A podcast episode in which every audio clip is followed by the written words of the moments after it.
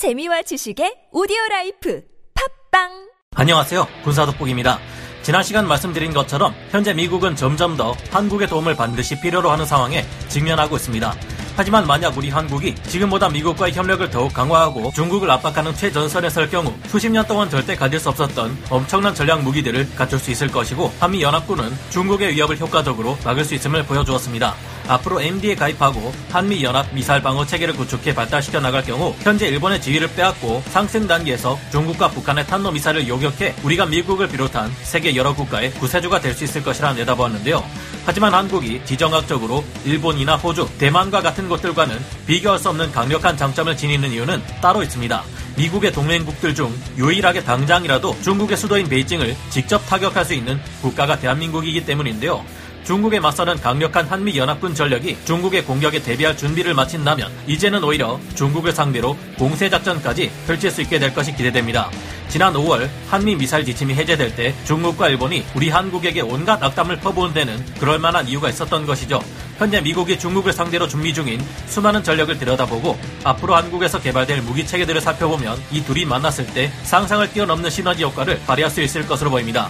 머지않은 미래에 미국과 한국이 힘을 합해 중국으로 공세 작전을 퍼부을 경우 요격이 불가능하다는 양국의 극초음속 미사일, 양국의 전략 폭격기와 폭격기 역할을 수행할 수송기들의 폭격, 양국의 잠수함에서 발사될 SLBM이 수도 없이 발사되어 중국을 향해 날아갈 수 있을 겁니다. 하지만 2017년 실행될 뻔했던 화염과 분노 작전을 생각해보면 전 세계 2, 3위에 해당하는 한국 육군과 세계 최강 미국 육군이 함께 육로를 통해 북한을 제압하고 중국의 수도 베이징으로 나아갈 수도 있을 텐데요. 지금부터 한국과 미국의 군사 협력이 최고조로 달하면 이루어질 수 있는 한미연합군의 가공할 공격 능력에 대해 알아보겠습니다. 전문가는 아니지만 해당 분야의 정보를 조사 정리했습니다. 본의 아니게 틀린 부분이 있을 수 있다는 점 양해해 주시면 감사하겠습니다. 물론 현실적으로 한미일 연합과 호주, 나토 연합 체계를 구성한다 해도 특별한 명분이 없는 한 중국에게 선제 타격을 실행하기는 어려울 것으로 보입니다. 하지만 지금부터 말씀드릴 전력들은 중국과 북한으로 하여금 한국과 조한미군에게 함부로 공격을 감행할 수 없게 만드는 강력한 억지 수단이 될 것이며 유사시 실제로 사용할 경우 중국의 수도인 베이징을 직접 타격하거나 핵심 시설들에 무시할 수 없는 치명적인 타격을 남길 수 있는 것들이 될 것으로 보입니다. 한미 연합군의 가공할 핵 타격 전력, 우리 한국은 미국과 연합해 중국을 공격할 경우 현무포와 같은 강력한 탄도미사일과 현무포다 10호 SLBM에 미국의 전술 핵탄두를 장착할 수 있을 것으로 보입니다. 이렇게 되면 불완전했던 한국의 핵 억지력이 완성되면서 상호 확정 파괴 원리에 의해 어느 정도 전쟁을 막을 수 있는 확률을 높이게 될 것으로 보이는데요. 물론 실제로는 북한과 중국 모두 날선 비판을 날려대면 난리가 나겠지만 함부로 한국을 향해 핵탄두로 장착한 탄도미사일을 날릴 수 없게 될 겁니다. 한쪽이 핵무기를 가지고 다른 국가를 선제 타격하더라도 그 공격을 받는 국가 역시 핵무기를 가지고 있을 경우 동일한 핵 보복 공격을 받을 수 있습니다. 설사 상대방이 핵 공격에 의해 국가가 멸망에 이르는 최악의 사태가 발생하더라도 탐지하기가 극도로 어려운 바닷속의 잠수함에서 발사되는 SLBM이 있을 경우 이를 통해 국가의 원수에게 강력한 핵 반격을 가할 수 있게 됩니다. 우리는 이미 사거리 800km 이르는 현무포 탄도 미사일을 개발했고 사거리가 1500km 이르는 현무3 순항 미사일 또한 개발했으며 가장 무서운 보복 수단이 될 수 있는 현무포다 10호 SLBM까지 개발해 시험 발사까지 성공한 상태입니다. 게다가 전략원잠 SSBM은 아니지만 재래식 잠수함이면서도 수직 발사대를 통해 현무포다 10호 SLBM을 발사할 수 있는 도산 안창호급 잠수함까지 전력화했죠.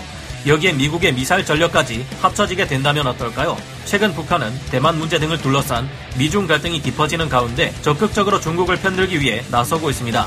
북한 외무성 부상은 지난 10월 말 담화에서 대만과 관계를 강화하는 미국의 행보는 중국에 대한 내정 간섭이라며 대만 문제에 대한 중국의 입장을 전적으로 지지한다고 밝혔는데요. 현재 북한은 비핵화를 요구하는 미국과 우리 한국의 요구를 보란듯이 무시하면서 여러 차례 미사일 도발을 감행해 오고 있으며 핵무기 또한 더욱 증강시키는 움직임을 보여왔습니다. 최근 중국이 석탄의 부족으로 인해 전력난을 겪자 북한은 중국에 석탄을 수출하기도 했는데요. 중국 측이 북한과의 접경 지역에서 수출입 화물의 통관 및 검역을 위한 항만 세관 시설을 건립하는 정황이 포착되면서 북한이 중국에 대해 국경을 개방할 것이라는 관측 또한 나오고 있습니다.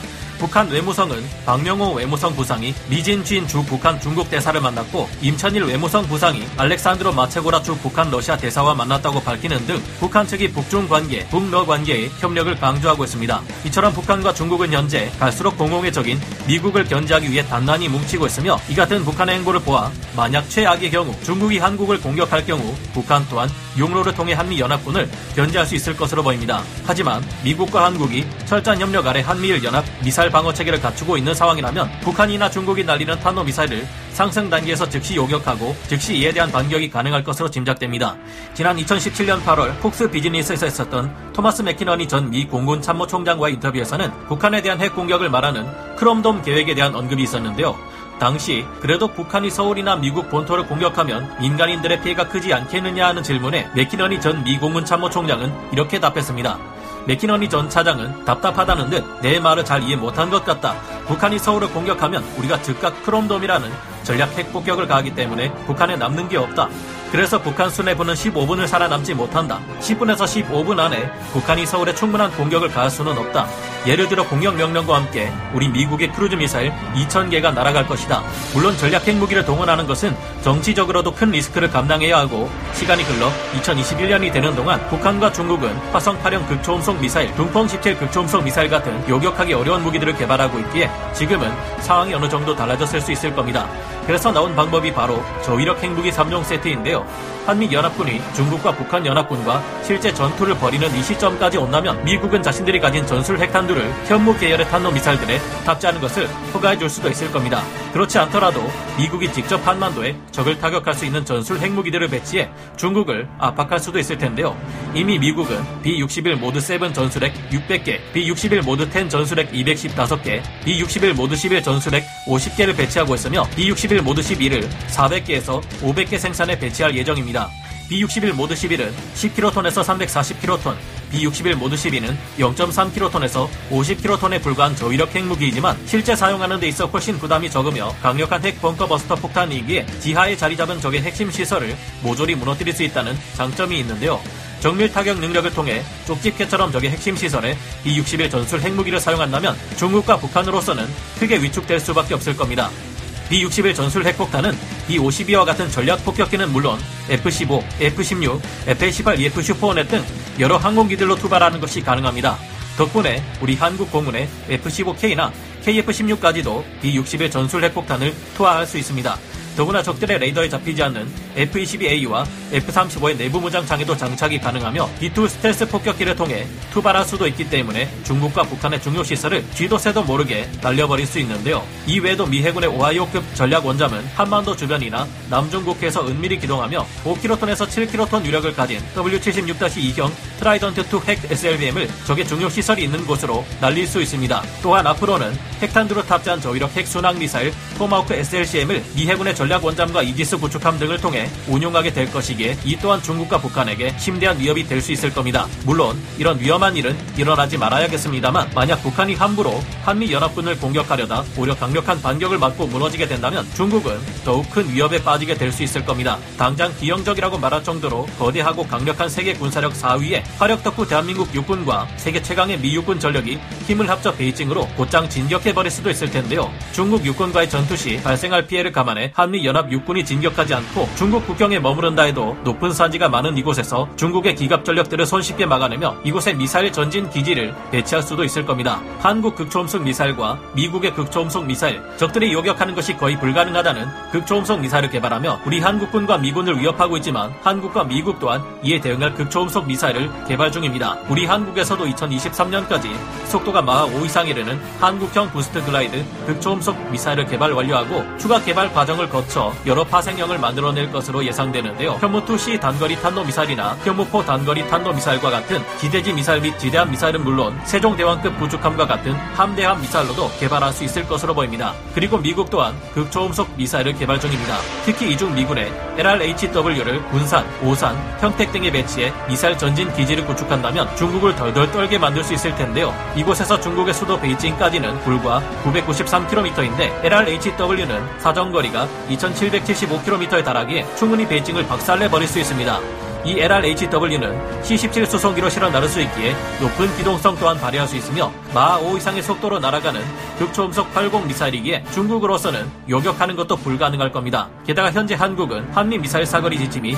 해지된 상태이기에 중국 베이징을 전국 어디에서나 때릴 수 있는 중거리 탄도 미사일 IRBM까지도 얼마든지 만들 수 있을 텐데요. 여기에 미국의 전술 핵탄두까지 실을 수 있다면 그야말로 가공할 무기가 될 겁니다. 극초음속 미사일은 공중의 폭격기에서도 발사됩니다. AGM-183A 에로 공대지 극초음속 80 미사일은 사정거리가 926km에 이르며 공중 폭발, 자탄 살포 방식으로 목표물을 파괴하는데요. AGM-183A 에로우는 중고고도에서 발사된 후 급상승의 탄두를 분리하고 표적을 향해 활강하면서 마하 20에 엄청난 속도로 가속합니다. 이 공중발사 극초음속 미사일은 2018년에 개발이 시작되었으며 최강 폭장량을 자랑하는 B1B 전략 폭격기, B2 스텔스 전략 폭격기 및 T형 B21 스텔스 폭격기 등에 탑재되는 것은 물론 F-15에도 탑재될 것을 염두하고 있습니다. 다만 아직 AGM-183A 에로우가 전력화되는 것은 시간이 좀 더 필요할 것으로 보입니다. AGM-183A 에로우는 2021년 4월 5일 있었던 1차 시험과 7월 29일 있었던 2차 시험 발사 모두에서 실패를 기록했기 때문인데요. 하지만 미 공군은 이 프로젝트가